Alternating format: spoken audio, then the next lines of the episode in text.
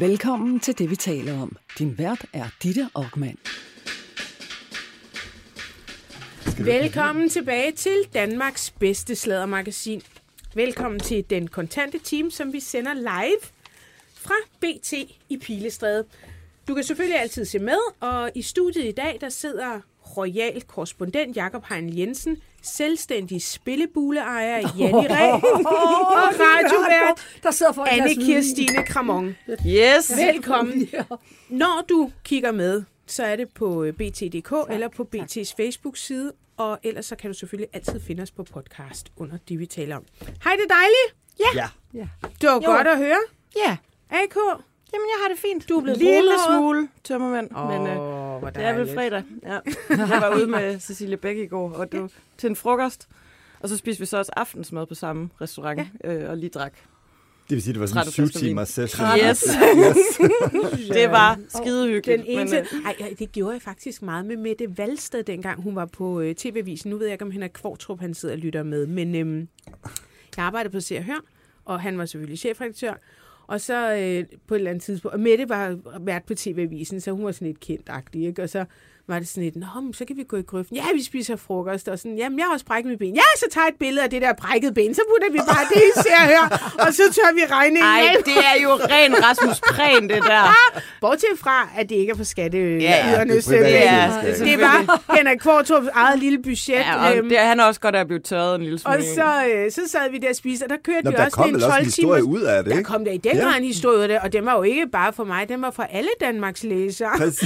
Alle ser og hører Så, så sad vi netop der, og så lige pludselig var klokken blevet fire, og så var man sulten igen. Og Jamen, så, det er det. Og ja. så, når, når man bare sidder et mega godt sted, og man ikke gider gå et andet sted hen, ja. så bare blive siddende, og så bare lige køre aftenmenuen ja. også. Ja. Altså, hvorfor ikke? Jeg talte faktisk med Cecilie Beck forleden, øhm, fordi der sker jo ikke så meget om sommeren. Så tænker jeg, hvorfor ikke bare begynde at lave sådan noget rød løber, hvor du bare ringer rundt til folk?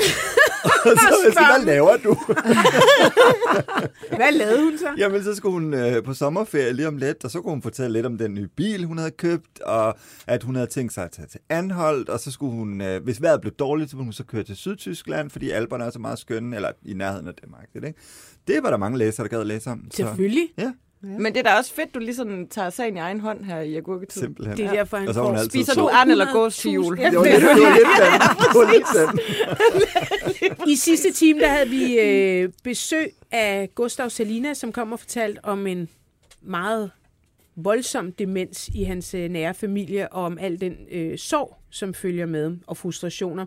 Vi talte også om Meghan og Harry, som er et pænt stort stormvejr, og måske forstår man det godt. Og så talte vi om Janni og Carstens, ja, jeg skulle til at sige sommerferie og, nej. og klammesygdomme. Ja, ja, Find ja. den udsendelse, den kulørte time under det, vi taler om toogtyvende juli, og hør om Janni og Carstens klammesygdomme. okay. Uh, ej, Sådan. Så kan du forkæle os. Ja, skal vi lige sige skål? skål? Ja, tak fordi I er her. Jeg vil sige, den flaske, vi drikker, den er rigtig god. Mm. Og det er faktisk et levn fra vores øh, honeymoon med menu, mm. som jeg jo savner. Så jeg græder faktisk mm. mig selv i søvn hver nat. Ej, den er lækker. Ja, og jeg er blevet, jeg er blevet lidt glad for de der alkoholfri øl fra mm. Svanike, der hedder Don't Worry. Mm. De smager sindssygt godt. Mm. Det kan være, de skal prøve at smage. Dem købte vi også i menu. Ja. Eller to. Det var faktisk sammen med dig, A K. Vi stjal dem i menu. Ja, det var rigtigt. Vi havde sådan en stjæletur. Vi havde sådan det var faktisk vildt fedt. Vi tog bare ting. Vi måtte bare tage alt, hvad vi ja. ville. Det var, det var lidt lige... ligesom sådan en øh, barndomsdrøm, og bare komme ja. ind i en butik, så må du bare tage så alt. Du, du har fire minutter i en legetøjsbutik, så må du bare... Men her der havde vi bare al den tid, vi måtte tage. Men det sjove er, at man bliver jo også en lille smule... Altså, man holder sig lidt tilbage. Ja. Du gjorde. Ja. Du holdt dig faktisk... Jeg er så fucking jysk. Ja, der ja, var noget mådehold. Ja, ja. Så var A K sådan, jeg skal bruge en remoulade. Så tog hun sådan en, sådan en kæmpe nederen remoulade. Jeg var sådan et, hvad fuck snakker du?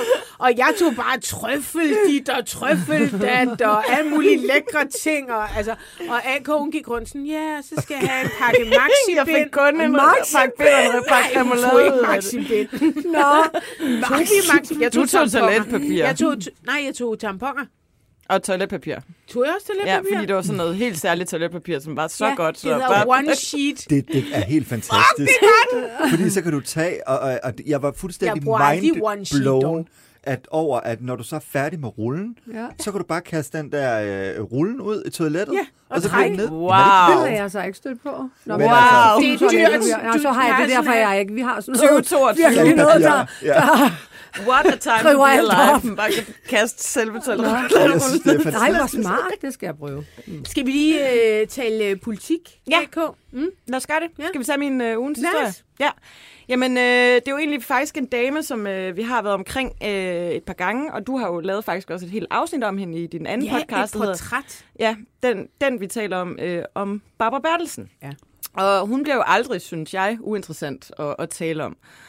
Og i den her uge, der har Weekendavisen et stort øh, portræt af hende. Øhm, er det bedre end mit? Jamen, der, jeg so. synes faktisk, der kommer nogle lidt øh, flere detaljer, og jeg tror faktisk på et eller andet tidspunkt, så burde man sætte sig ned og læse det, alt, hvad der er skrevet og, og lavet om hende på lyd, og så tror jeg faktisk, man kan connect the dots på en anden måde. Det synes jeg faktisk lidt, jeg kunne, da jeg læste det her portræt. Der var nogle, nogle ting. Øhm, hun er jo sådan lidt af et mysterium. Vi, vi hører ikke sindssygt meget til hende. Hun udtaler sig jo sjældent. Det gør hun jo heller ikke, fordi hun er embedsmandskvinde, ikke? Øhm, men vi ved sådan, at hun, er, hun bliver kaldt kontronella. Øhm, Og, og, og vi ved sådan, at hun har en ret hård ledelsesstil, er der også, øh, har også været fremme flere gange. En micromanager, tror jeg, ja. man kan sige. Det, der er lidt spændende ved det her øh, portræt, det er, at der er nogle øh, anonyme kilder fra Socialdemokratiet, der har udtalt sig omkring nogle øh, forskellige ting. Der er blandt andet en tidligere socialdemokratisk minister, der siger, Barbara er mere socialt handicappet, end hun er socialdemokrat, og hun er bedre til at eksekvere, end at udvikle politik. Det synes jeg faktisk er en ret vild statement. Altså det der med at sige... At altså det sidste er vel fint nok, når hun er embedsmand, tænker jeg. Det er, hun er jo ikke politiker. Nej. Hun skal jo faktisk rent hun faktisk eksekvere. eksekvere. Bliver, altså, det er jo fint nok. Ja. Men bliver kilden så spurgt om, hvordan hun er socialt handicappet? Nej, det okay. melder historien ikke noget om. Og det altså så... søs fortalt, hun har været til fest med hende, mm. og sagde, at hun er fucking morsom. Ja. Men det hun... står der også i det her portræt, ja, ja. at altså, hun er jo på en eller anden måde... De, de ting, vi ved om hende, hun er jo mangefacetteret. Hun er festlig, hun er omsorgsfuld. Hun, øh, der var jo også en, øh, i forhold til hele den der øh, minkafhøringssag, hvor hun ikke havde læst de her papirer, fordi hun passede nogle venners barn. Og, altså, så hun har jo øh, relationer omkring sig, øh, en eller anden form for, øh, for netværk. Men vi ved jo også, at hun har, altså, hun er skarp, hun er kantet, man kan slå sig på hende, hun har skrevet de her sms'er. Øhm, rundt omkring, at man skulle lægge sig ned og rulle sig, og øh, Kåre Mølbak, der var totalt fej kujon, og ja... Og så er der sådan et lille, en lille detalje. Hun er jo opvokset i, i Esbjerg, og det har vi også talt om før, at hun er... Hometown? Yes. Du har sikkert været sammen med en. Nå ja, da jeg var heteroseksuel. Yeah.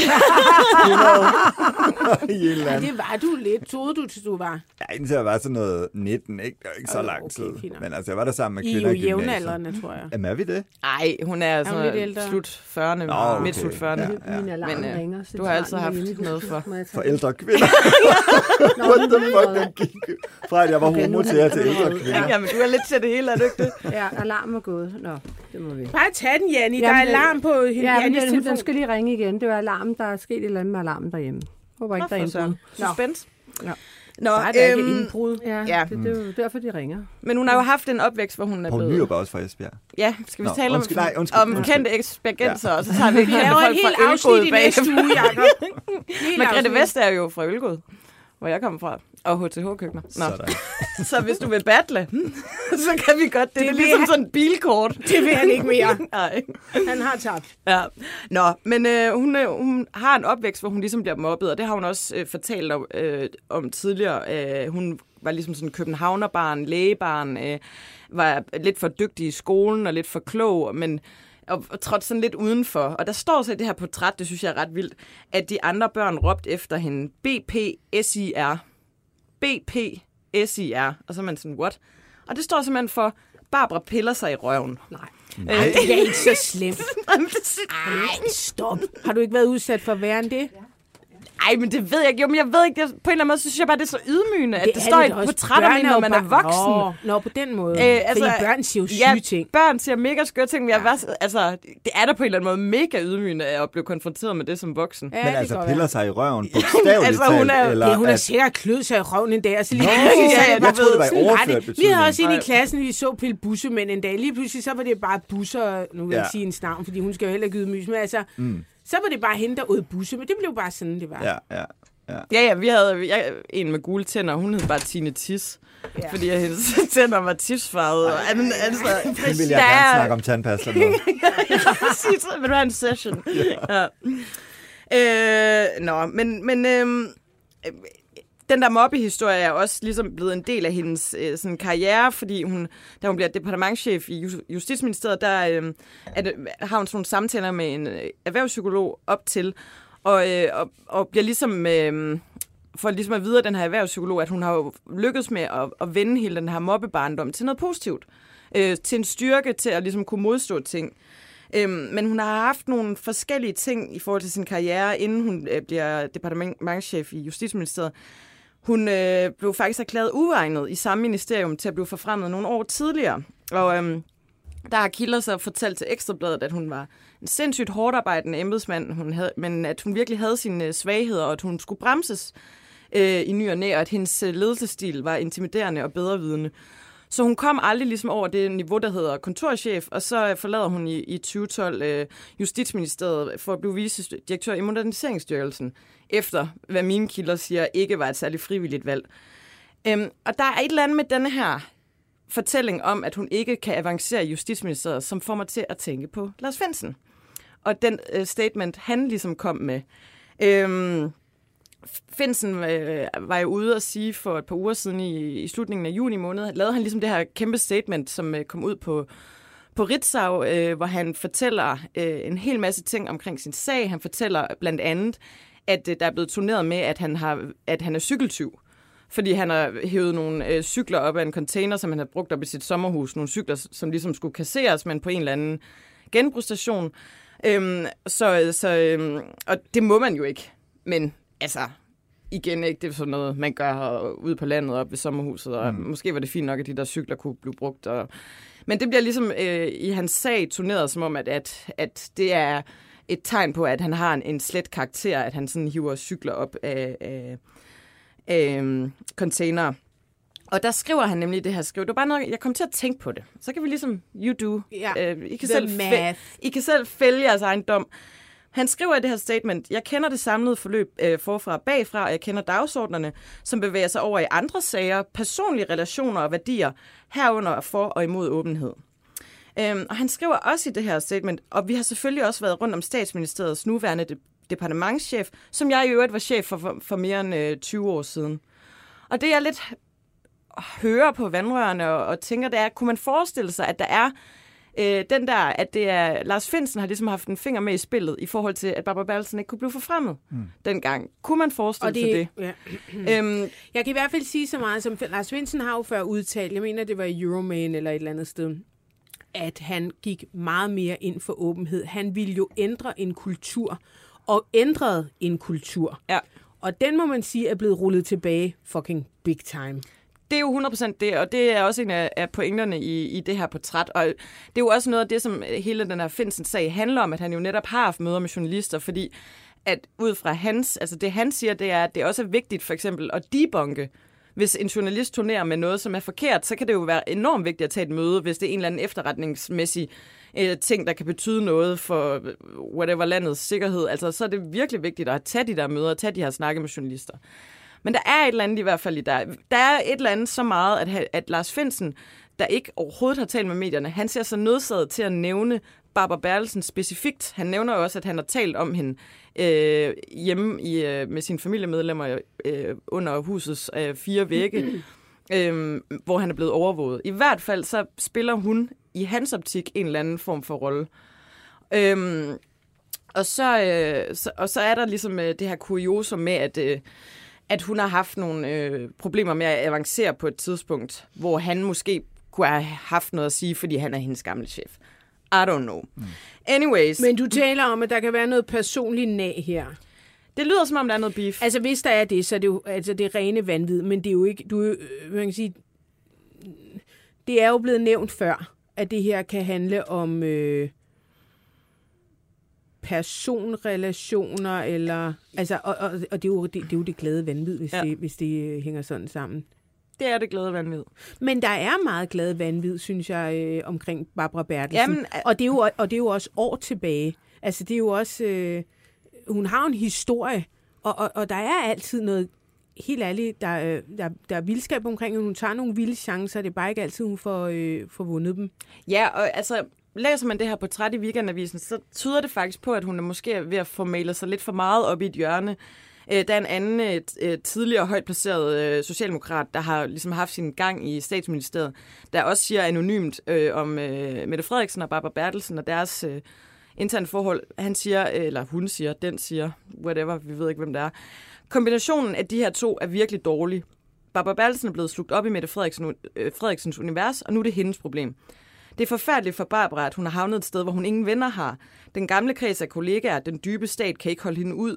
Hun har ødelagt mere for sig selv øh, ved sin måde at agere på, på vegne af Mette. Og hun er jo total, altså hun står jo som en lus mellem to negle, fordi hun på den ene side, så er hun ligesom embedsværkets øh, repræsentant, der skal øh, være embedsmændenes øh, beskytter og, og frelser og det hele. Og på den anden side, så er hun i gang med at politisere hele systemet på vegne af Mette. Ja. Så hun har ligesom... Jeg, jeg har altså ikke sådan vildt mange tårer for hende på den måde, fordi den måde, hun ligesom eksekverer, mm. den er jo langt Øh, over grænsen for at være andre øh, selv departementschefer, ikke bare embedsmænd. Altså, hun tager den jo hele tiden lige det skridt længere, og det er jo derfor, mange ministre har elsket at arbejde sammen med hende, for hun gør fucking hvad som helst. Hun har nu kunnet altså, øh, modellere øh, vores grundlov, øh, og her tænker jeg også i forhold til tørklædedebat og sådan noget, altså, eller øh, undskyld, øh, tørklædeforbud og sådan noget. Der, der, der har været flere sager, hun har været involveret i, som ikke... Nej, undskyld, det var L T F. Det var L T F, der skulle øh, forbydes. Mm. Og det kunne man ikke, fordi det var grundlovsstridigt, og så alligevel finder hun imod. Hun kan fucking løse problemer. Og, men det er jo også og mega fedt, hvis der, de. Ja, en politiker elsker selvfølgelig ja. en fikser. Ja. Mm. Bare for det fikset. Det altså, det gør vi jo alle sammen, nogen der bare men for det fikset. Men hvor andre embedsmænd måske har været mere sådan, ah, den går ikke her. Og der, og der er måske også en grund til, at øh, vores regering har fyret så mange embedsmænd og skiftet dem ud med andre. Fordi at de finder nogen, der simpelthen er bedre til at fikse for dem. Mm. Og derfor bliver det lige pludselig politiseret, ikke? Ja, det er i hvert fald uh, su- super interessant portræt. Jeg synes faktisk, der kommer nogle små, sådan, små detaljer frem, som vi ikke rigtig har. Er der nogen navngivende kilder? Nej, det er der ikke. Og det siger jo også noget. Det er lidt ærgerligt. Ja. Men det er jo altså mega svært, når man arbejder med sådan noget stof, ja, ja. Ikke? Altså, og, men jeg synes alligevel, at øh, altså, ja, mediet bag... Øh, altså, man, man, man må jo altså, tage de kilder for gode varer. Altså, det er jo ikke sådan, at... Øh, Det er jo ikke sådan, at de bare opstår ud af blå. Der er kommet en ja. uh, sms på fyrre to, fyrre, nul tre, enogtyve. Hej, kan A K ikke forklare os lytter, hvordan Barbara Bertelsen kan få dobbelt så meget i løn, det er så inklusiv bonus, bonus som statsministeren? Det er Kasper, der spørger om det. Det ved jeg faktisk ikke. Det må jo være en anden lønramme. Af en eller anden grund, så er vores statsminister i Danmark jo ikke specielt højt lønnet. Altså, jeg, det er faktisk, vores politikere er ikke specielt. en komma fem eller sådan noget. en komma syv, jeg kan ikke huske det. Rasmus Prehn får en komma tre millioner. Altså, det er jo ikke sådan... Det er mange penge, det, men det er jo det, ikke vanvids. Det, det tror jeg inklusiv pension. Ja. Men du bliver også nødt til at have nogle ordentlige lønninger til... At, altså, hvis du skal, hvis du skal have nogle, nogle, nogle mennesker ind på de poster, som... Altså, som kan noget, ikke? Nej, men, men, men spørgsmålet er jo interessant nok. Øh, måske er spørgsmålet i virkeligheden, hvorfor vores statsminister er så dårligt lønnet. Ja. Altså, eller politikere generelt.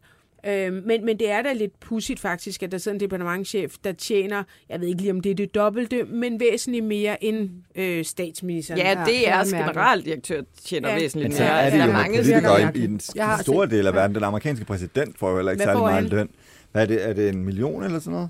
Altså dollars. Ej, finde ud af det. Men det er jo, også, det er jo lidt det, der også er det interessante. Læste jeg, at Mette, undskyld, Mette Frederiksen, øh, hvor øh, hun lige har fået installeret... Øh, Gud, nej, det er det overhovedet ikke. Hun har fået installeret køkken øh, på Marienborg for øh, mere end to komma fem millioner kroner. Nej. nej. Ja, jeg tænker også, hvad fuck er, er det, det for et køkken? Ja, der må, jeg, må, jeg håber, hun har fået en af de der vandhaner, der kan koge vand. Ja, det, altså, det må ja. være med i den pris. Jamen, det er bare sådan...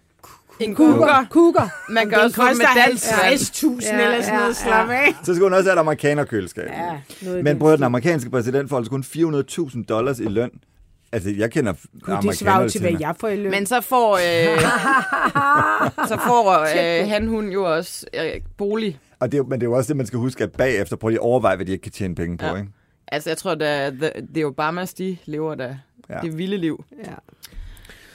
Ja. Nå, men man, man kan jo øh, finde Weekendavisen, som udkommer fredag. Ja. Den, hvad dato har vi, den toogtyvende Så, ja. øh, så kan man jo øh, læse portrættet. Jeg vil også godt øh, lige lave en lille reklame for mit eget portræt af Barbara Bertelsen. Det ligger under Det er en podcast, der hedder Den, vi taler om, og det er Barbara Bertelsen, og det er med Søs Marie Serup og øh, Lars Trier Mogensen. Det er faktisk et rigtig godt afsnit. Tak. Du lytter til Det, vi taler om. Danmarks bedste sladdermagasin. Din vært er Ditte Okman, og i panelet sidder royal korrespondent Jacob Hein-Jensen, forsidefrue Janni, kommunikationsdame Anne-Kirstine Kramon. Hvis du vil sladre med, kan du besøge B T's eller Det, vi taler oms Facebook-side, eller sende en sms på fyrre to fyrre toogfyrre nul tre enogtyve. Start din sms med B T. Nå, men jeg har en øh, lille ugens historie, som jeg øh, synes er ret interessant på virkelig mange planer. Og den handler om øh, Dennis Knudsen. Han har jo øh, to drenge, Lukas på tre år og Nora på øh, lige omkring et år. Knap et år, tror jeg. Og nu venter han altså tvillinger, og det er begge to piger, og jeg har læst, at de skal hedde Alma og Naomi. Og øhm, han har givet et interview til B T om, øh, om de her piger, og øhm, det, det jeg sådan øh, stussede over, da jeg læste, det var, at øhm, altså nu er det måske sådan min feministside, der lidt kommer op i mig, ikke? Er I klar, piger, damer? Ja, vi er meget klar. Og mand. Yes. Eller hvad I identificerer jer så. Ja. Øhm, han fortæller, at han har valgt at få to piger, og det er jo ikke så skidesvært i dag. Så screener man, øh, jeg tror faktisk, det er sæden, som afgør, hvad køn man bliver. Men man kan i hvert fald bestemme selv, om man vil have en dreng. Du kan manipulere med det, ja. Kan man det? Ja, det kan du i L A blandt andet. Ja, altså, du kan manipulere med det, kønnet. Du... Nej, så Nå. Du vælger et køn. Ej, man, tager, man befrugter æg, og så, og så kan man kigge på de der... Det er sådan, Nå, det er. Ja, og så vælger man ja. det. det var så man har ja. en match. Jeg tror, jeg tror Dennis Knudsen havde sytten befrugtede æg, og så kunne han vælge ud fra dem, og så valgte han to piger. Mm. Øh, og det, han forklarer, det er, at øh, det...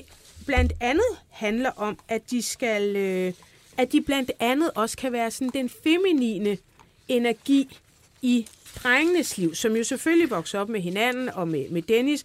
Dennis har også sin mor, men hun er selvfølgelig ældre af dage, men altså øh, ikke desto mindre. Har I læst artiklen? Ja. ja. Jeg har læst interviewet. Hvad tænkte I? Åh, oh, ja. Jamen. Ja, ja, altså jeg, jeg er sådan set øh, enig med hvad jeg, det, jeg tror, du tænker, Ditte, at det er sådan... Øhm, det ved jeg ikke. At, det virker lidt som om, at de her to piger skal have en eller anden form for opdragende, korrigerende rolle over for øh, ja. de to drenge, og det er måske ikke lige så tyve toogtyve i hvert fald at, at sætte døtre i verden, så de ligesom kan korrigere og opdrage deres brødre. Men så tænker jeg også, at øh, jeg tænker, at han er meget optaget af øh, sådan de helt klassiske sådan definitioner på, øh, på piger og drenge, og enormt sådan øh, fastlåst i hvordan piger og drenge er. Og det er jo ikke sådan, piger og drenge måske, der bliver Nå, født i dag, det er. Fordi, er. Han siger også, at, at, at han glæder sig til at få piger, som ja. måske kommer til at sidde flet hinandens hår. Hvad nu, hvis det er piger, hår, der har altså... lyst til at lege med mejetasker? Det ved man jo ikke. Det ved man ikke. Men jeg vil sige, jeg tror bare, han godt kunne tænke sig begge køn. Ligesom du har en dreng og en pige, og det har jeg også. Jeg tror, mange, når de har en dreng, så vil de have en pige. Så han synes, ja, ja. det er så to drenge, to piger, og så kan det ligesom udligne. Man kan bare ikke forvente, at det, nej. man får... Nej. Altså bliver sådan en helt stereotype nitten halvtredser øh, øh, barn. Nej, nej, nej, det ved så jeg. Så opfører men... mine børn så faktisk, det er ret vildt. Altså ja. mine børn er så meget dreng og så meget ja. pige. Og ja. mine også. Utrolig velopdragende ja, også. Utrolig, meget ja. sådan... men, men, men det er rigtig nok, A K, hvad du sagde. Jeg, jeg blev sådan lidt, wow, at de her piger sat i verden, at køn i hvert fald, det kan godt være, at han ville have fire børn, det kan også godt være, at han ville have flere, det kan vi faktisk spørge mig om lige om lidt, men at de sat i verden for ligesom at have en funktion i forhold til drengene. Dennis, velkommen i Goddag. studiet. Hej, eller velkommen på telefonen. Jo, tak. Jo, jeg, tak. Jeg har sgu lidt svært ved at høre dig. Jeg går lige igen. Jeg er meget langt væk. Kan du høre mig her nu her? Jeg kan være lidt udenfor. Er det bedre her? Ja, det er det måske. Det kan også være, det er vores teknik, der driller. Er det bedre her nu? Jeg er gået lidt ud. Jeg er inde i salongen nemlig. Der kan ja, godt være lidt dårligt gennem. Er det bedre her? Yes, det er bedre der. Tak, Dennis. Nå, det er godt. Sådan, er nu er du med. Øh... Vi skal lige... Ja. Ja, det, jeg ved godt, at du er på arbejde, og du, du er skide sød og vil være med. Og, og, og, og, og det er jo sådan lidt, Det, altså, du er jo en åben mand, og du har udtalt dig både om, at øh, du er glad for, at du har fået drenge, fordi at, øh, ellers øh, så ved du ikke, hvor fanden dit alkoholproblem var ind. Der fik, kom, fik du også en masse skæld ud over, om du kun havde fået børn for ikke at blive alkoholiker. Øh, og nu sidder jeg sådan lidt, hey, har du valgt piger, fordi at de har en funktion over for dine drenge? Eller hvad, hvad, prøv at forklare, hvad det er. Vi tager det lige helt fra starten. Jeg har ja. prøvet i over femogtyve år at blive far, så derfor var det, altså, det var en akut beslutning, der gjorde, at jeg fik, mm. øh, fik børn. Uh, og så har jeg jo fået Lukas og Nora, og Nora er lige blevet et år. Og uh, det er jo fantastisk at være forældre. Det er det bedste i hele verden, og jeg har aldrig haft det skønnere og dejligere, end jeg har med mine børn. Og når jeg nu har fået lavet æg på den måde, jeg har fået lavet æg, det vil sige, så har jeg en masse befrugtede æg. Og så havde jeg muligheden for, at jeg tænkte, jo, så vil jeg sgu godt være far igen.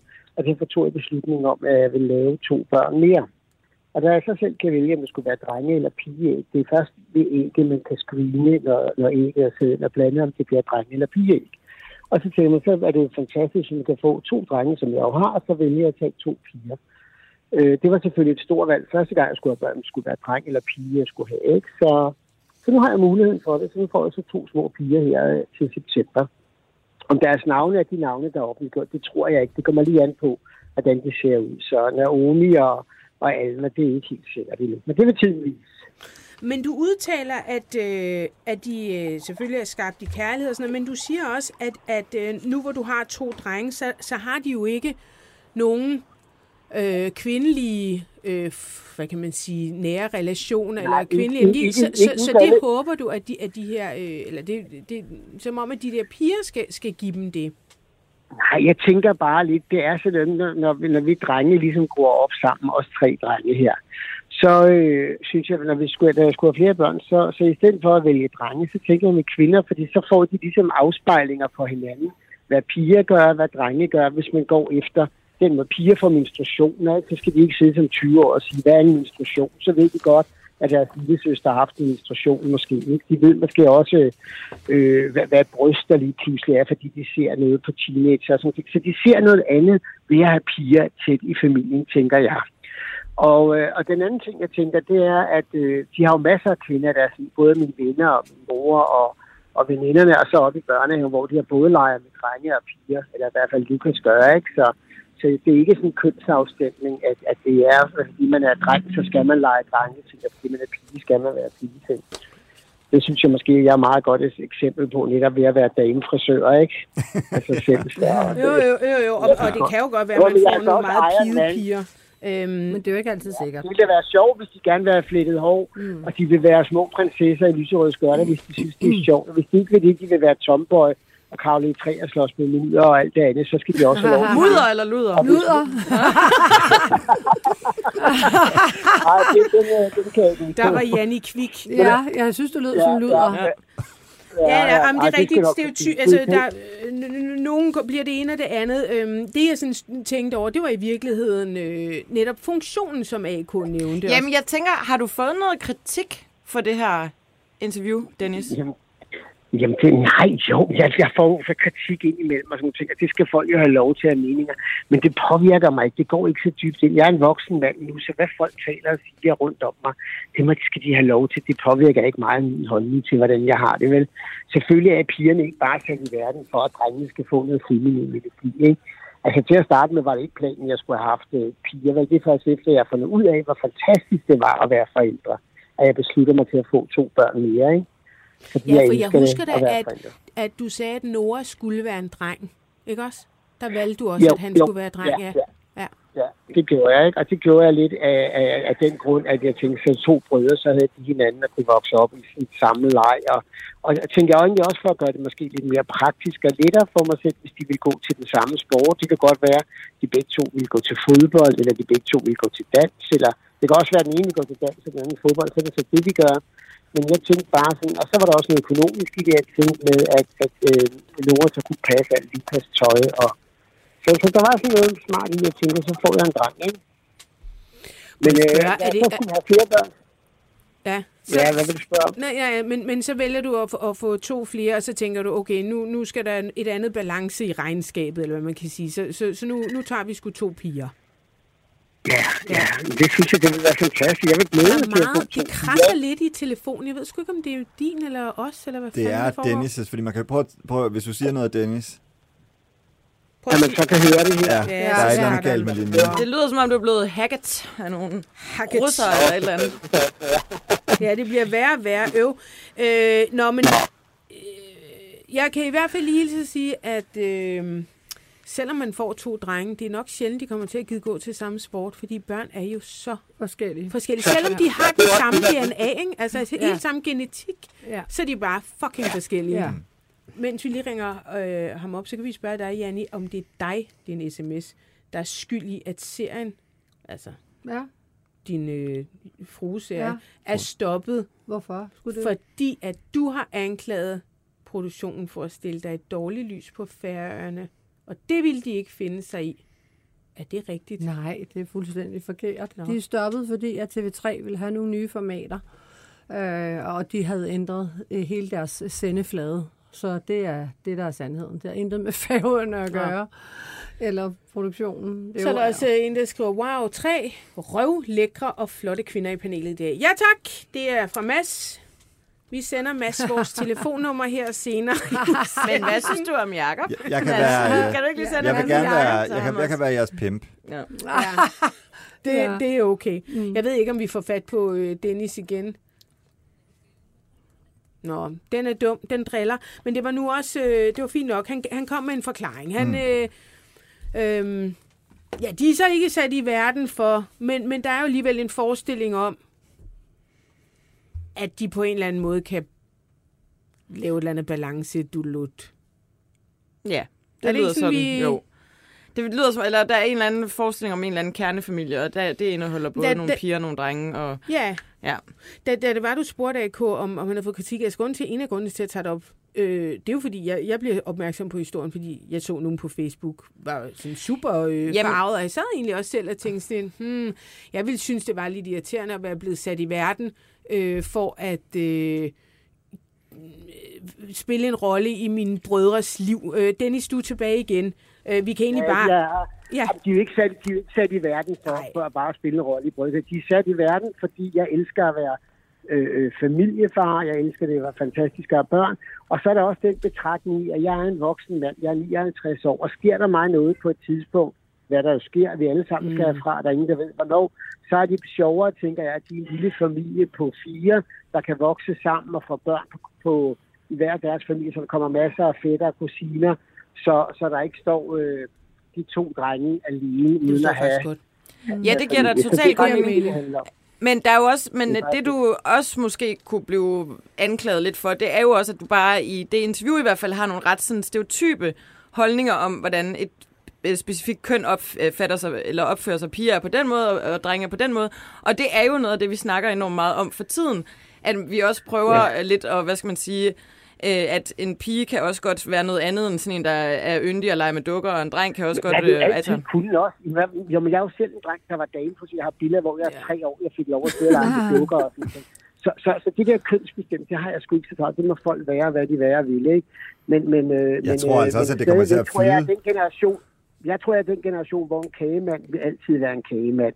Og hvis man så vil kalde det en kagekone en dag, så kan vi få en kjole på, og så er det en kagekone. Mm. Men det er ikke noget, det er ikke noget som, som påvirker mig. Altså, det, det er ikke sådan, som, som, som jeg... Og jeg ser stereotype piger. Ja, hvis, hvis, det ville da være sjovt, hvis hun var flette og, og prinsessekjoler. Ved de ikke det, så får de lov til at gøre, hvad de ellers vil, ikke? Mm. Tusind tak, fordi så. du ville være med, Dennis, og lige... Øh... givet svar på alle vores ja, øh, spørgsmål. Dumme spørgsmål. God, rigtig god arbejdslyst. Ja, tak. God dag. Ja, god tak. Dag. Hej, det. Hej. Hej. Du lytter til det, vi taler om. Danmarks bedste sladdermagasin. Din vært er Ditte Okman, og i panelet sidder royal korrespondent Jacob Hein-Jensen, forsidefrue Janni Ræ, kommunikationsdame Anne-Kirstine Kramon. Hvis du vil sladre med, kan du besøge B T's eller det, vi taler oms Facebook-side, eller sende en sms på fyrre to fyrre toogfyrre nul tre enogtyve. Start din sms med B T. Okay. Nej, det har jeg ikke. Vi skal til U S A. U S A. America. Vi skal til the U S A. United States of America. Nå, vi skal så tale... godt, du vil forklare, hvad U S A står for, hvis der skulle være nogle lytter derude. Du skal ikke tale sådan der til mig. Har I øvrigt lagt mærke til, at i begyndelsen af den her udsendelse, der sad du lidt, Ditte, mm. og mokkede mig for, at jeg havde taget for lidt tøj på, ja, og så sad og du så der i lange ærmer. Lige pludselig så er der striptease. Hvis der er nogen, der vil se et par store, men naturlige bryster, så skal I gå ind på b t punktum d k. Men de er meget naturlige. Et par lidt øh, ja, utrænede overarm, og så, øh, så er det b t punktum d k eller B T's Facebook-side. Men du er meget brun. Ja, det er super brun. Det er jeg har jo en alt, jeg har faktisk to altaner. Jeg elsker, at jeg har to altaner. Uh, det er også dejligt. Ja, det er jo sådan et skift mellem. Ja, ja, ja, man bliver lykkeligere af at have den her altaner. Ja, det gør man. Men der ligger jeg altså meget ude mm. øh, her, efter jeg kom hjem fra ferie. Hvis man gerne vil se en lidt mere veltrænet overarm, så er Jacob. Så kan man kigge på mig. Ja. Du har taget en lang ærme på dig. Ja, men lad os tale om øh, Ivana. Ja. Ivana Trump. Ja. Vi talte jo også lidt om hende ja. sidste uge. Men nu er hun blevet begravet. Ja, ja. Og jeg sad jo øh, og blev sådan helt betaget af den der øh, begravelse mm. øh, fra Upper East Side i New York, fordi øh, altså for det første på grund af Trump-familien, men så også fordi, at amerikanske begravelser er bare så svulstige. Øh, øh, og hvis man så kunne forestille sig en amerikansk begravelse være endnu mere svulstig, så er det selvfølgelig en Trump-begravelse, fordi at de er jo besatte af alting, der er guldfarvet, og Birkin bags, og alle er jo bare stenrige i det der show, ikke? Men, Men øh, på den der, hej, vi skal flashe guld ja, og brands. Ja, præcis. Ja. Vi skal, vi skal flashe vores wealth, ja, og det gør man ja. bedst på, mm. i det kvarter i New York. Så jeg synes, det var en ret interessant øh, begravelse at følge. Og Ivana, hun blev jo, skal vi lige huske at sige til dem, der ikke lyttede i sidste uge, ja, treoghalvfjerds år gammel. Hun det var ikke så ned, gammel, ja. Nej, hun faldt ned ad trappen ja. øh, i sit hjem, og... Øh, Og det kunne hun altså ikke øh, holde til. Jeg tror altså også, at, at hun har gået og skræntet i, i lang tid, for man kan sådan høre på nogle af de kilder, der sådan fortæller ting, så hun også kæmpet med noget ensomhed. Og, og, ja, og hun var dårligt gående, har, har de også sagt. Ja, hun har ikke, har hun hun ikke haft det så, øh, så godt. Hun har i hvert fald ikke, ikke drukket. Nå, eller, hvad kan man sige? Nå men ikke, altså, øh, jeg ved godt, det lyder sådan lidt, men du ved, hvis man har haft et hæftigt øh, alkoholforbrug, så... Ja. Kan man, man godt ende lidt ned. Ensom. Nå, ja. også, også, også sådan lidt fysisk, øh, ja. lidt skvattet, ikke? Mm. Fordi man har fyret den skavanker for godt af. Altså ja. Donald Trump, han er jo afholdsmand, faktisk. Mm. Nå, ja, okay. Jeg, det bliver noget til fælles meget Trump. Ja. Nå, han ligner ja, det er også mere end en. I er jo også begge to uh, racister, ja. ikke? Nej, ja. det er det. Og orange. Men, uh, ja. Jeg ser... Nå, anyway, tilbage anyway. til uh, oppe i side her. Nå, men uh, Ivana bliver så begravet i den her katolske kirke i, uh, i en, en kiste af guld. Og jeg blev sådan meget betaget over alle de ting, der ligesom foregik inde i uh, den her kirke, fordi... Uh, kunne man t- se det live på nej, Fox eller sådan noget? Nej, det kunne du desværre ikke. Vi har kun de ting. Altså, jeg har New York Times' uh, hvad hedder det, uh, uh, reportage fra, uh, fra begravelsen, og New York Post lavede sådan en glimrende en. Hvor du sådan kunne se, så er der for eksempel sådan et messekort, der bliver delt rundt, hvor der så står sådan en prayer bagpå, og så på forsiden er der et billede af Ivana, altså helt ung og helt retoucheret, og så står der så no. hendes navn, og så er der sat sådan nogle stafelier op rundt omkring i kirken, med sådan nogle kæmpe rosen, hvad hedder sådan nogle... Øh, dekorationer? Dekorationeragtigt, og så med forsider. Øh, fra, øh, fra sådan nogle øh, blade, hun havde på forsiden. Nej, hvor er det corny. Jamen, det er det, jeg mener. Det, er så det skal vi også gøre til din begravelse, Janni. Nej, nej, nej. Så skal vi have alle dine forsider, så med sådan nogle ah, rose. Hold op. Og, og, og, og farvel til en forside, frue. Ja, ja. ja. Men øh, nej, jeg vil gerne have sådan et billede af mig selv i bare overkrop til Nå? min øh, begravelse. Bare det skal sådan, vi huske. Du vil garanteret have åben kiste, hvor du ja, ligger ja, med bare overkrop og ja. hele og sådan tænderne fra. Du skal ligge sådan her. Sponseret af Colgate. Ja, hvide tænder helt til døden. Ja, og Nå, bare men, øh, men, øh, men det er altså virkelig fascinerende, det her. Som New York Times beskriver, så har, der, har de aldrig set så mange Hermetasker øh, samlet et sted som inde i den her øh, kirke. Hvad koster sådan en? Ja, det ved jeg faktisk ikke. Det må Nogen, du vide. to hundrede og halvtreds tusind. Nej, shit, my ja. lord. Det er det samme som ja. min bil. Ja, men det er helt sindssygt. Det er sindssygt. Ja. Det er sindssygt. Det er i hvert fald nogle af dem, ikke? Ja. Sikkert ja, også så ja. meget. Men de interessante ting, der ligesom sker i den her kirke, det er jo børnenes taler, for det er jo også sådan, ofte som amerikanske begravelser, at at der bliver brugt mere tid på ligesom at tale om mennesket, ikke kun fra præsten, men også fra alle mulige andre, og, øh, og, og Donald Trumps øh, ældste søn hedder jo Donald Trump. Øh, det er lidt underligt. Jeg synes ikke, det er lidt underligt det der med, at man kalder sit barn for sit eget navn. Jo, det gør de derovre. Det, gør det. Det er så mærkeligt. Ja, ja, det er det. Jamen, jeg tror, det er sådan noget, der virkelig... Jeg har engang datet en fyr, der hed det samme som sin far. Ja. Det Æ, og det er sådan noget, hvor de gjorde... Var altså, det gør man i familie... Hvor kommer han fra? Jylland. Ja. Surprise. Jylland. Okay. Ej, ej, kunne du jeg have fortalt mig den var... vildeste historie engang? Åh, oh, nej. Nej, nej. Var det en brænder? Nej. Nej, det har det nok været. Det var... Du havde bolle med det, du var seksten. Nej, nej, den skal vi ikke snakke om. Hvad var det? Den er ikke klar. Ej, det lyder ikke. Jeg er ikke klar til det. Ej, ej, ej. Ej, nu bliver vi tager den en dag. Ja, en ej. dag. Den skal nok komme. Ja. Jeg kan vi tage den i Bremen Live? Ja. ja. Så, så ja, der røg de sidste billetter. Okay. Ja, ja, ja, ja. Kom til Bremen Live tyvende august, så får ja. vi den. Lover du det? Ja, jeg skal nok. For det er fucking sindssygt. Ej, mm. ej, jeg vil høre. Nå. Ja. Nå. Men, øh, men, øh, men, øh, men Don Junior, man skal altså også lige huske, det er jo ikke sådan, at de går rundt og kalder ham Donald Trump Junior De, de kalder ham jo bare Junior, så ikke? Men... Men, øh, men Donald, øh, Donald Trump junior, han fortæller så øh, øh, i, øh, i kirken, for det første, så kommer han jo med sådan en, en, øh, en, øh, en, en sådan lidt politisk statement til at, til at starte med, og, og fortæller, at, at familien har jo været udsat for voldsomme angreb i offentligheden, ikke? Underforstået alle de ting, der skete i forbindelse med, at Donald Trump var, var præsident.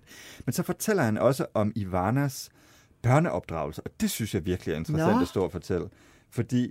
Uh, han fortæller så om en gang, hvor de er i sommerhus ude ved Hamptons. The Hamptons er jo sådan et rigmandsområde uh, i, uh, i, ude ved stranden. Lidt nord for New York, ja. ikke? Ja. Jo. Eller Manhattan. Eller og så på et tidspunkt, så, uh, så var moren, uh, altså Ivana der, hun så blev så træt af uh, Donald, han opførte sig dårligt. Så hun, uh, så hun tog med ud på badeværelset, og så viste hun ham i cita- citat, what Eastern European discipline was really about. Underforstået. Mm. Så fik hun bare... Øh, så fik var han, det barnet øh, eller den voksne? At, barnet ja, ja, fik det barnet, okay. Og så, og så siger Nej. han så, så står han og forklarer i kirken Nej. til hendes bisættelse eller begravelse. Nej, det skulle da helt mærke. Da det var, da det var, det da det var slut, så sagde, så sagde Ivana bare, og hvis du græder, så gør vi det bare en gang til. Ej! Jo. Ej, hvor er det sindssygt at sige til et barn. Nej, ja. Men det er også græder, når jeg slår dig, så slår jeg dig igen. Ja. Nej, nej, nej, nej. Det er lige præcis det, det skal siges.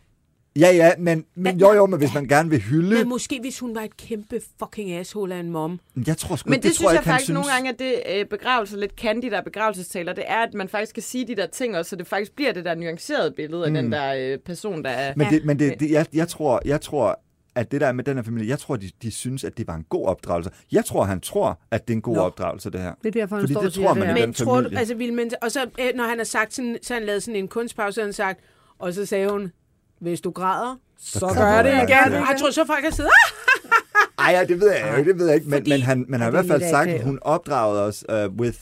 Uh, with an iron fist, but with a heart of gold. Du godeste. Det er også vildt at sige. Ja, ja, det er det. Ja. Hun har simpelthen tæsket sine børn. Ja. Og så er der på et andet man tidspunkt... Man kan have lyst til det, vil jeg sige, men man gør det jo ikke. Og Nå. det er måske der, hvor man... Nå.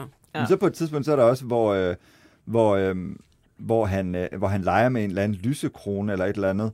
Og så øh, finder han så på, at det er, øh, at det er Ivana, der har øh, leget med den der lysekrone, så, så Ivana ikke skal blive sur. Undskyld, Ivanka, det er jo, hvad hedder det, datteren, ikke? Nå, men så, øhm, så får han test med en wooden spoon. Nej. Øh, Skulle det have sådan, været en metal spoon? Det er jo sindssygt. Tak for fiffen. Ja, men... Øhm, men okay. ja, men, det synes de bare var alle tider. Det synes de var alle tider. Men det er jo også nogle sindssyge mennesker, men man de har jo lyst til. Ja.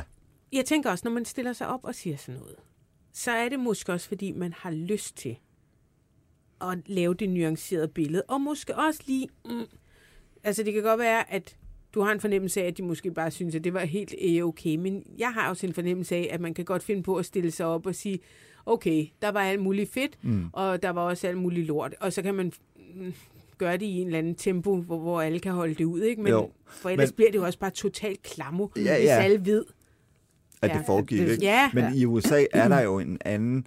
et helt andet syn på det, der hedder, de kalder spanking, ikke? De ser jo, det jo, jo mange som en helt naturlig må del. Må man gerne spanke? Ja, men der er ikke mere. Er du sikker på, at man må mere? Det må okay, da godt. No. Jeg ved ikke, om du må, men det blev der gjort. No. Altså, det, altså, de fleste af mine venner blev der spanket som børn, og de synes, nå, sådan var det jo, det er jo en del af opdragelsen. Jeg tror, spanking-reglen, altså revselsretten, den blev... afskaffet i femoghalvfems. Jeg skulle til at sige syvoghalvfems, ja. men det var femoghalvfems. Jeg tror, det var femoghalvfems. No. Det er omkring, men det er øh, omkring ja. midt halvfemserne. Det er relativt sent i hvert fald. Mm. Mm. Og øh, der, øh, In the United, der står jo ved siden, in the United States, corporal punishment is still lawful in the home in all states. Nok. Bare det til, skal jeg spørge. Det er også meget der, American. Altså, ja, så, ja, det har lukket i din ret. Ja, ja. Kæft, ritter retten. Ja, det er sindssygt, ikke? Ja, jamen det er det. Men hele den familie... Du må ikke slå andre mennesker, men du må gerne slå børn. Ja. Hvis de er dine egne. Ja.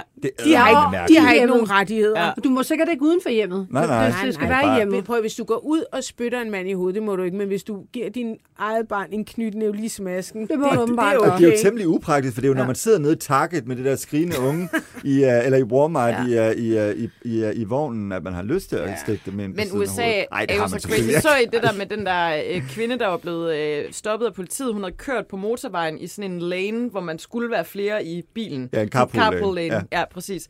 Øh, men hun var kun sig selv i bilen.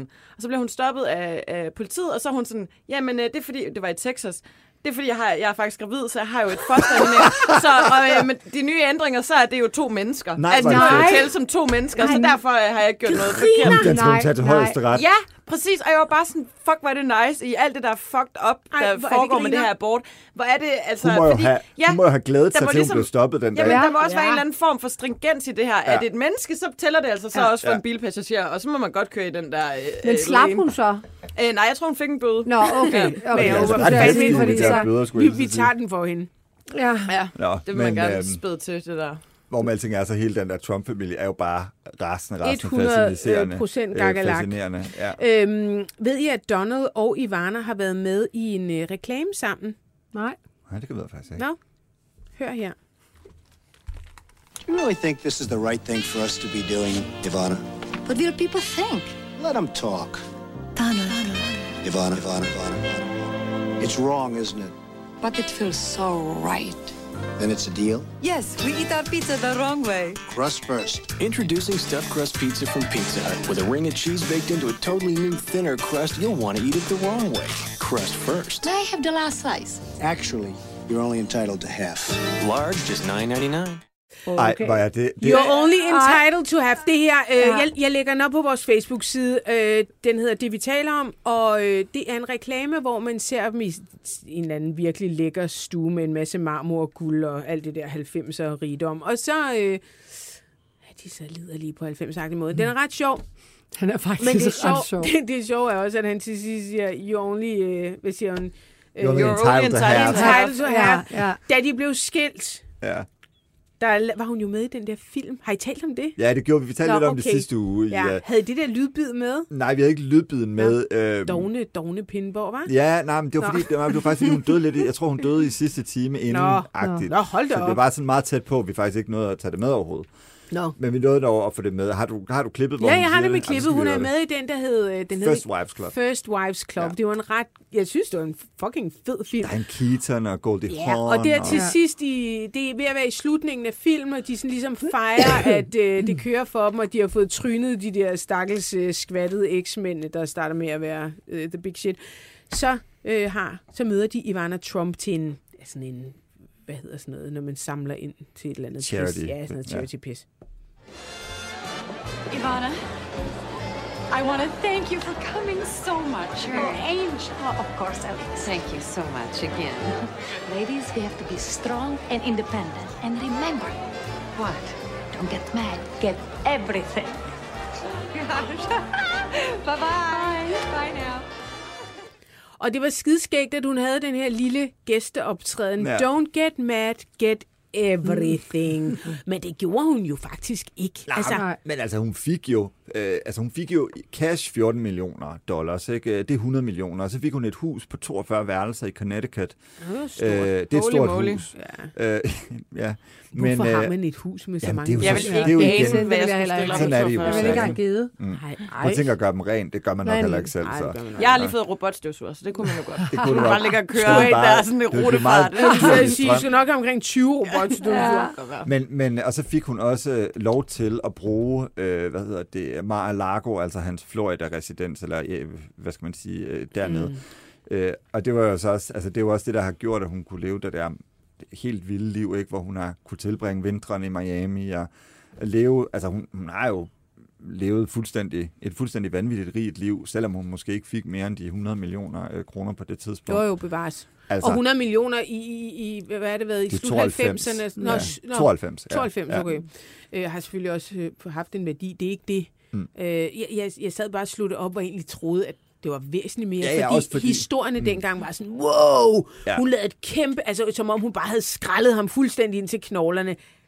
Nej, men det gjorde hun jo ikke, og det er jo egentlig, at hun også taler om det senere, fordi at, altså, hun sagde, det, det, den kamp kunne hun ikke kæmpe, fordi Donald, det er jo hele hans liv, det går jo op i the deal.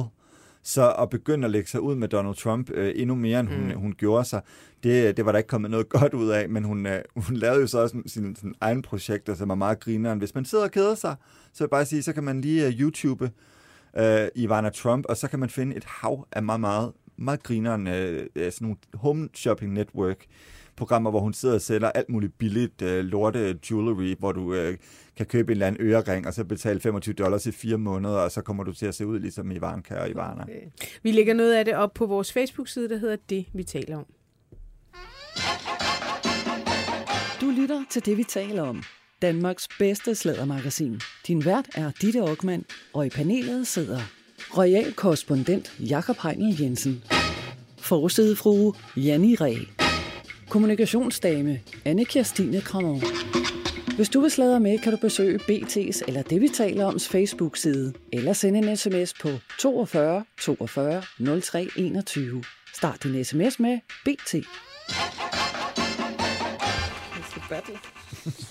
Ej, var det klamt, så jeg sidder. Vi øh, har en øh, enkelt historie til fra U S A. Det er Ricky Martin. Oh, ja. Husker vi ham? Ja, ja. ja, ja. Mm. Level la vida loca. Level la vida loca. Ja, som jo i mange, mange, mange år fremstod som værende heteroseksuel. Yes. Yeah. Altså, det kom jo først meget sent frem, at han faktisk var homoseksuel. Ja, det var øh, hvor man tæller, det har jo nok været en del af, at han var sådan en, en dameforfører, der, der hang plakater altså, af ham rundt på ungepigeværelset. Og vi ved godt, hvordan han blev afsløret, ikke? Altså, det er jo en vild historie, egentlig. Jeg ved det ikke. Fortæl den. Jamen, altså, det var jo faktisk Ole Henriksen. No.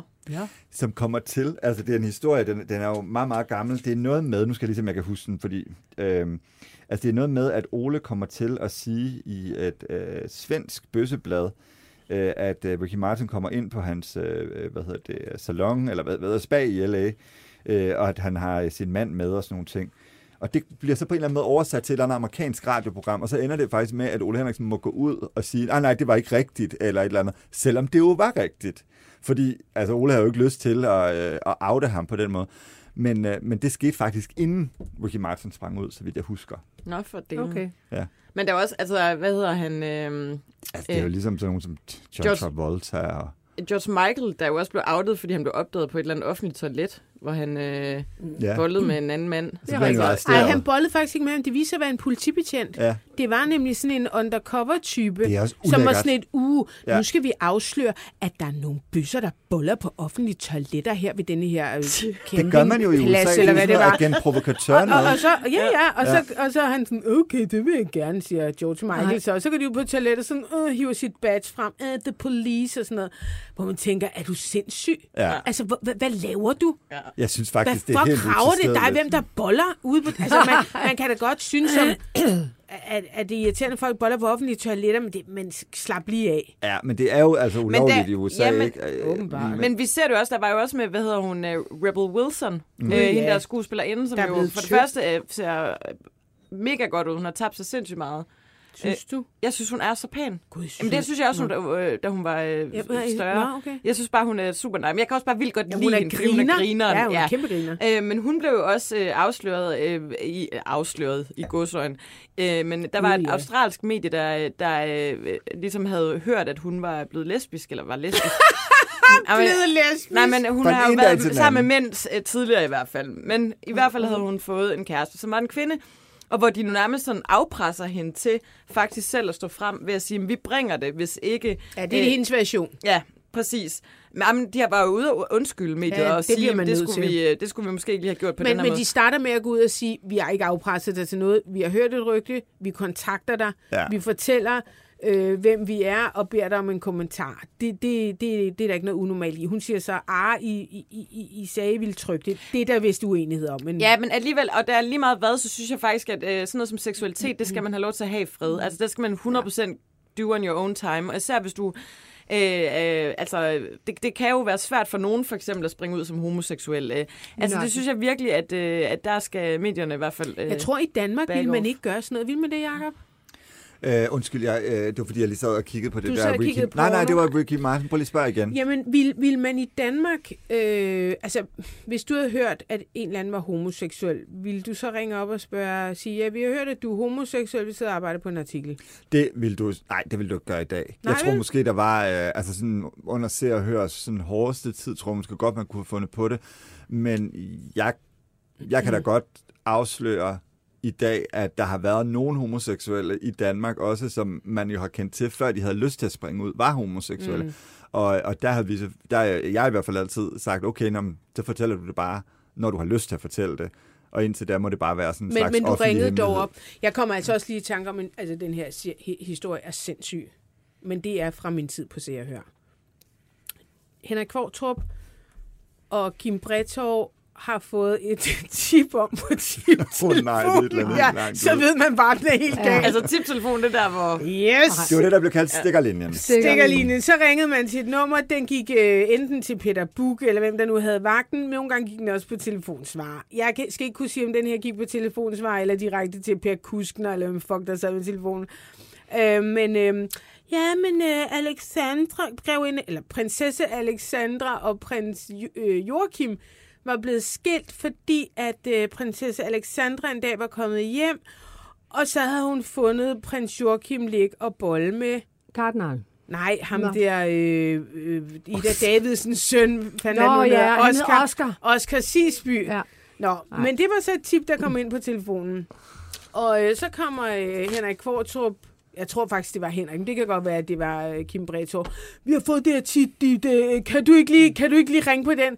Øhm, og hvem er det lige, du, skal, du forestiller dig, at jeg skal ringe og spørge om det? Altså, hvad, hvad, Hej, Oscar Siesbye. Præcis. Har du og så, og så eller var til hoftelefonen. Nej, nej. Ja. Ja. Præcis. Hvad, hvad er det, I forestiller? Ah, men, du, du kan ringe til Oscar Siesbye.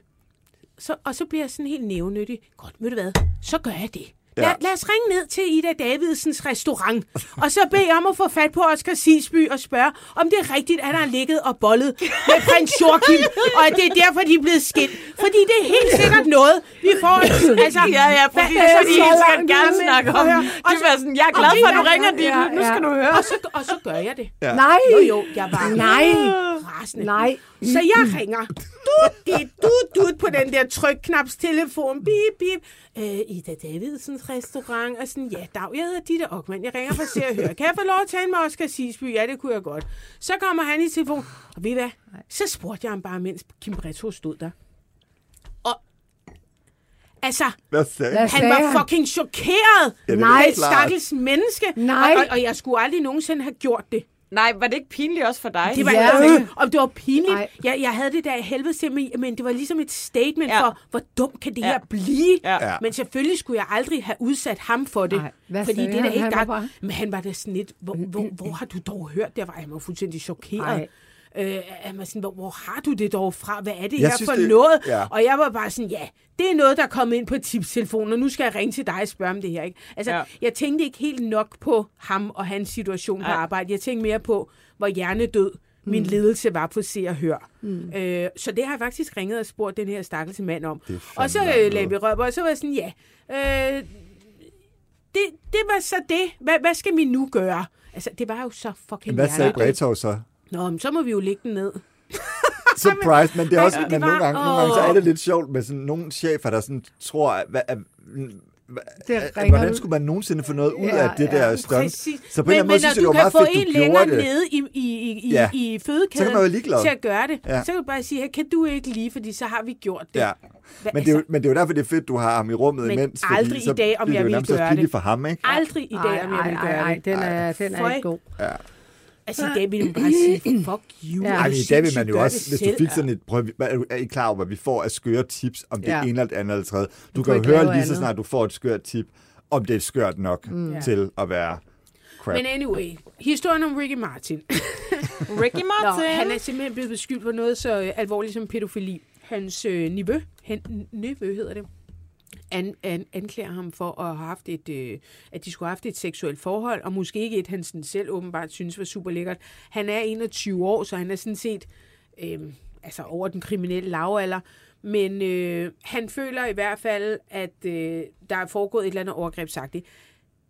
Ricky Martin siger, vi har aldrig nogensinde haft et forhold. Der er ikke noget forhold. Vi har aldrig haft sex. Øh, så er der også noget stalking, halløj. Det siger han også. Selvfølgelig har jeg aldrig nogensinde stalket ham. Det, der i virkeligheden foregår, det er, at min nevø er meget psykisk ustabil. Faktisk psykisk syg. Mm. Ricky Martins bror, Eric Martin hedder han. Jeg kan ikke rigtig finde ud af, om det er faren til barnet, fordi det står faktisk ikke, så det er det nok ikke. Men der er i hvert fald en bror, mm. øh, der også siger, jamen, ham der nevøen er mega psykisk syg. Ikke desto mindre, og nu bliver det faktisk en lille smule spøjst, synes jeg, ikke desto mindre har Ricky Martin fået et tilhold. Nej. Og jeg ved lidt om, hvor svært det er i Danmark at, at få et, et tilhold. Der skal alligevel noget til. Mm. Altså, du ringer ikke bare til politiet og siger, jeg synes, Jacob Hein er fucking irriterende, han skal ikke ringe til mig mere, og så får Jacob... Det virker ikke, det kan jeg bekræfte. Mm. Ja, du, jamen, altså, du, du bliver nødt til at kunne dokumentere, at der ja. øh, foregår noget, der er ud over normalen. Jeg talte med vores øh, husjurist, øh, Anders Rod, om det her i går aftes, og han siger, at det er ikke fordi, der behøver at være sket noget, i hvert fald i forhold til danske forhold. Han kender ikke forholdene i Puerto Rico. Jeg ved ikke, om det er amerikansk lovgivning. Det er det, fordi ja. det er jo nærmest en stat. Det er en Eller slags helt, stat. Den er selvstændig, men ja. den hører ind under det amerikanske. De amerikanske statsborgere. Præcis. Ja. Så øh, han, han, han kender selvfølgelig ikke lovgivningen, eller ikke selvfølgelig, det gør han ikke. Han siger, at i Danmark, der skal, du, øh, der skal ligesom være noget håndgribeligt materiale på, at der foregår noget, som er langt øh, over grænsen og, og kan være krænkende, og måske endda kan føre til noget, der i hvert fald er kriminelt. Men det er ikke sådan, at du behøver at have håndgribeligt bevis på, jeg vil slå dig ihjel, eller jeg kommer og voldtager dig, eller jeg smadrer dig, eller jeg smadrer din ruder i nat. Det kan også være en, der sender blomster hver eneste dag. Mm.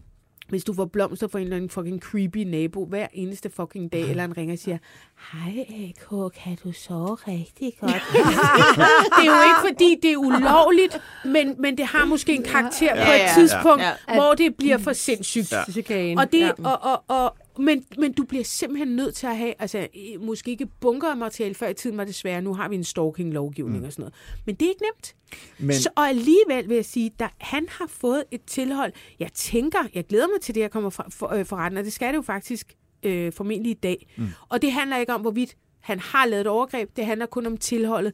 Hvad er det, der har gjort, at mm. der faktisk er udstedt et tilhold mod ham? Der må, der må være et eller andet weird shit, ja. eller hvad? Ja, jo, ja, ja. Der, der, ja, ja, det lyder mærkeligt. Altså, ja. Han må det. have gjort et eller andet. Der må ligge noget... Jeg, jeg ved det ikke. Det kan også være, at det bliver ophævet efter den der sag. Men, men, men det der med at bare sige, at han er psykisk syg, det kan godt være, han er det, og det kan godt være, at det ender sådan... Det er fandme mærkeligt, at han har fået tilhold. Ja, det var ja, egentlig det, jeg tænkte, det var mærkeligt. Men, men, men så vidt jeg... Sådan altså husker og kender til U S A, så er det vist ikke det sværeste i hele okay. verden at få et tilhold mm. derovre. Det er jo meget, meget, meget brugt, det der restraining order. Det er jo også nærmest det, man kender fra ja, film og tv-serier og sådan noget hele tiden, så jeg tror måske ikke, at det er så svært, uden at jeg er nogen ekspert øh, på det.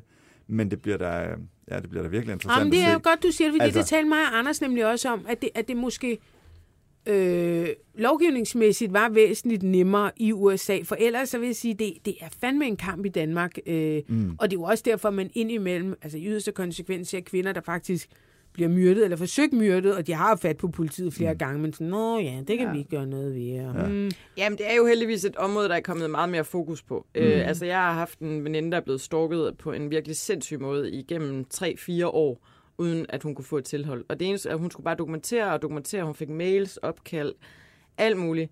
Øhm, og så får vedkommende så et tilhold, og så overskrider vedkommende tilholdet, og så starter vi bare forfra med at ligesom køre, altså... Det virker ja, der, der, der tror jeg, det, er, det, det er et område, man burde tage en lille smule mere seriøst, der, der, der for det er altså. ekstremt invaliderende ja, det er det. At have en person, ja. øh, som er efter dig fucking konstant. Har du prøvet det, Janni? Ja. Ikke, altså ikke i lang tid ad gangen, men jeg har, jo, jeg har faktisk øh, en, der har chikaneret mig gennem flere år, men det er, altså, og jeg har også været, har fat i politiet, og jeg har også øh, haft advokat på, men de laver fiktive, hun laver fiktive adresser hele tiden, eller for sin søn, eller hvem hun nu kan få til det. Så det har jeg, og det er smadret irriterende, fordi det er en, der hele tiden prøver at ramme dig på din arbejdsplads og skriver noget, hele tiden skal sige et eller andet om min retssag, eller noget dårligt, eller noget, der, øh, du ved, noget, der kan være skadeligt for mig. Øh, og det er faktisk øh, ligegyldigt, hvad der bliver lagt på Facebook. Hvis Se og Hør, eller her nu ligger en artikel ud, så, øh, så, så er det de samme ting, der går igen, så man kan jo høre, det den samme person. Og det er, og det er jo chikane. Det gør jo, at der vil sidde nogle arbejdspladser og tænke, gud, kan vi have, hvad er det her for noget? Ikke? Hvis det bliver hele tiden kontinuerligt, at en gør det, mm. så er det jo skadeligt for dig. Et tilhold gør jo ikke, person, at du men, ikke men, må være sammen med, med, med personen, eller ikke må skrive om personen, men det betyder i hvert fald, at du ikke må kontakte personen. Mm. Min øh, veninde stalker begyndte også at stalke mig på et tidspunkt. Nej. Det var ligesom, at alle i omgangskredsen og ja. min venindes familie og sådan noget, så lige pludselig blev det min tur. Og jeg var også, fuck det, okay, jeg er nødt til at tage, hvad fanden gør jeg? Jeg satte ja. mig ned. Og så lagde jeg bare sådan en skudsikker plan. Um, ja. Og så fandt jeg nogle billeder af stalkeren, og så var jeg sådan, hvis ikke du stopper med at stalke mig ja. lige nu, så lægger jeg det her ud på Facebook med ja. billeder af dig, og så fortæller jeg, hvad du gør. Ja. Bum, så blev jeg så blokeret af stalkeren. Okay. Det, det Ej, hvor er det vildt. Ja. Men det er også vildt at gå efter dig. Jamen, jeg havde det bare sådan, det der med, at, øh, altså, så man, hvis det er sådan noget ja. intimideringstaktik, mm. så er man bare nødt til at intimidere ja. rimelig hårdt tilbage. Jo, jo. Mm. For, øh, Nå, ja, der er åbenbart nyt det... i sagen, mens vi sidder og taler Nå. om den. Jamen, jeg, jeg vidste godt, den skulle for i dag. Ej, tiden den går bare helt sindssygt. Vi har gået mega over tid. Ja, er vi ikke? Jeg skulle til at sige du har også været væk i tre uger. Jeg har været væk i tre uger. Jeg trænger til at tale med nogen. Jeg har bare siddet, siddet derhjemme og så vi sidder mine børn. Øhm, hvad er det, der er sket så? Kan du ikke lige gå ind på Se og Hør og kigge der? Jo. Retssagen blev hurtigt afgjort torsdag, da nevøen selv valgte at droppe anklagerne mod sin onkel, jo. og Ricky Martin kunne derfor ånde lettet op. Nu kan sangeren for første gang sætte ord på de sidste to uger, der ifølge ham selv har været intet mindre end skrækkelige. Så, øh, så gik den sgu i sig selv, den sag. Ja. Så er det, det godt, vi, så er det godt, vi bruger syv hundrede tider på det. Der kom alle mulige det. memes ja. på nettet øh, efter det, af, oh, sådan, af sådan alle homer, der bare ønskede, at de var nej. Ricky Martins. Nej, nej, nej, det er mega upassende. Ja. Men det er memes uh, jo altid. Det er det. Memes. Der var også mange, der var sådan helt, uh, Ricky Gervais, han er bare så meget over grænsen. Sådan, øh, ja. Det er ligesom ja. hele fucking pointen med point. hans øh, komik. Altså, det ja. at være over grænsen. Nå.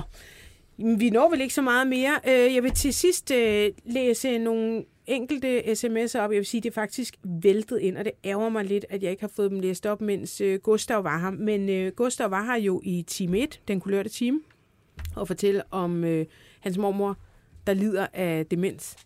Og det er ekstremt hårdt, og der er mange, der, der fortæller, at jamen, der i virkeligheden... Fortæller, om, fortæller deres egen historie. Min far sidder på plejehjem med Alzheimers og en levende død, og aner ikke, hvem jeg er mere. Jeg besøger ham en gang om ugen, og det er altid en dårlig dag. Intet, man kan gøre. Øh, der er intet, man kan gøre. Det er det hårdeste. Øh, og sådan er der egentlig mange. Så måske er det meget fint at få taget hul på, øh, hmm. at, at den skyldfølelse, eller den skam, eller det tabu, hmm. man går rundt på, fordi ja. man har det egentlig ret dårligt over, at man ikke... Mm. orker det her, og ikke mm. kan klare det, mm. øh, at det måske er en okay følelse. Skal vi øh, slutte af på endnu mere nederen vis og sige, øh, Poul Dissing er død? Ja. ja. Lad os øh, sige tak for en, øh, ja. en vild mand, en og en vild, vild mand, stemme, ja. og en vild kunstner, ja. der øh, bliver vist. Øh, Michael Bertelsen har lavet Det sidste, det sidste år, mm. med, med, og det bliver sendt på T V to først den tredivte juli. Ja, hvorfor det? Jeg ja. tænker faktisk, at det er, fordi de har optaget det for nylig, og så skal de lige nå at klippe det. Ja. Det kan godt være, det, det er sådan. Så er der ja, sommerferie. Fordi, ja. Normalt det, er det jo sendt den først følgende søndag. Ja, det gjorde ja. ja. Og her der er det sådan, ligesom æblet. Næsten helt andægtigt, ja. ikke? Altså, mm. den først følgende søndag efter dødsfaldet. Men det er rigtigt. Ja. Ja. Ja. Det, er lidt, der, det skal vi åbenbart vente på. Det er noget med, altså jeg så et eller andet klip, men hvor han tænder en cigaret. Men sæt dig dog bare ned og klip lortet, jo. når det er. For ham. Ja. Eller også er det fordi, sådan, jamen, vi havde planlagt noget andet, så det kan vi ikke finde ud. Nej, det ja. måske. Nå, lad os høre noget uh, Poul Dissing. Ja.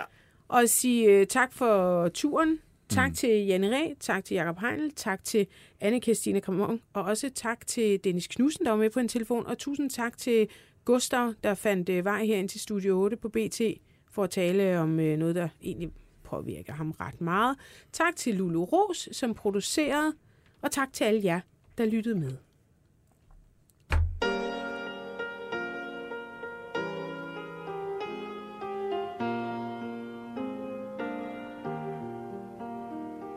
Se hvilken morgens stund. Solen er rød og rund. Nina er gået i bad. Og jeg spiser ostemad. Livet er ikke det værste, man har. Og om lidt er kaffen klar. Blomsterne blomstrer op. Der går en edderkop. Fuglene flyver i flok. Når de er mange nok. Lykken er ikke det værste, man har. Og om lidt er kaffen klar. Græsset er grønt og vådt, og bierne, de har det godt. Lungerne froser i luft. Af hvilken snærende duft. Glæden er ikke det værste, man har. Og om lidt er kaffen.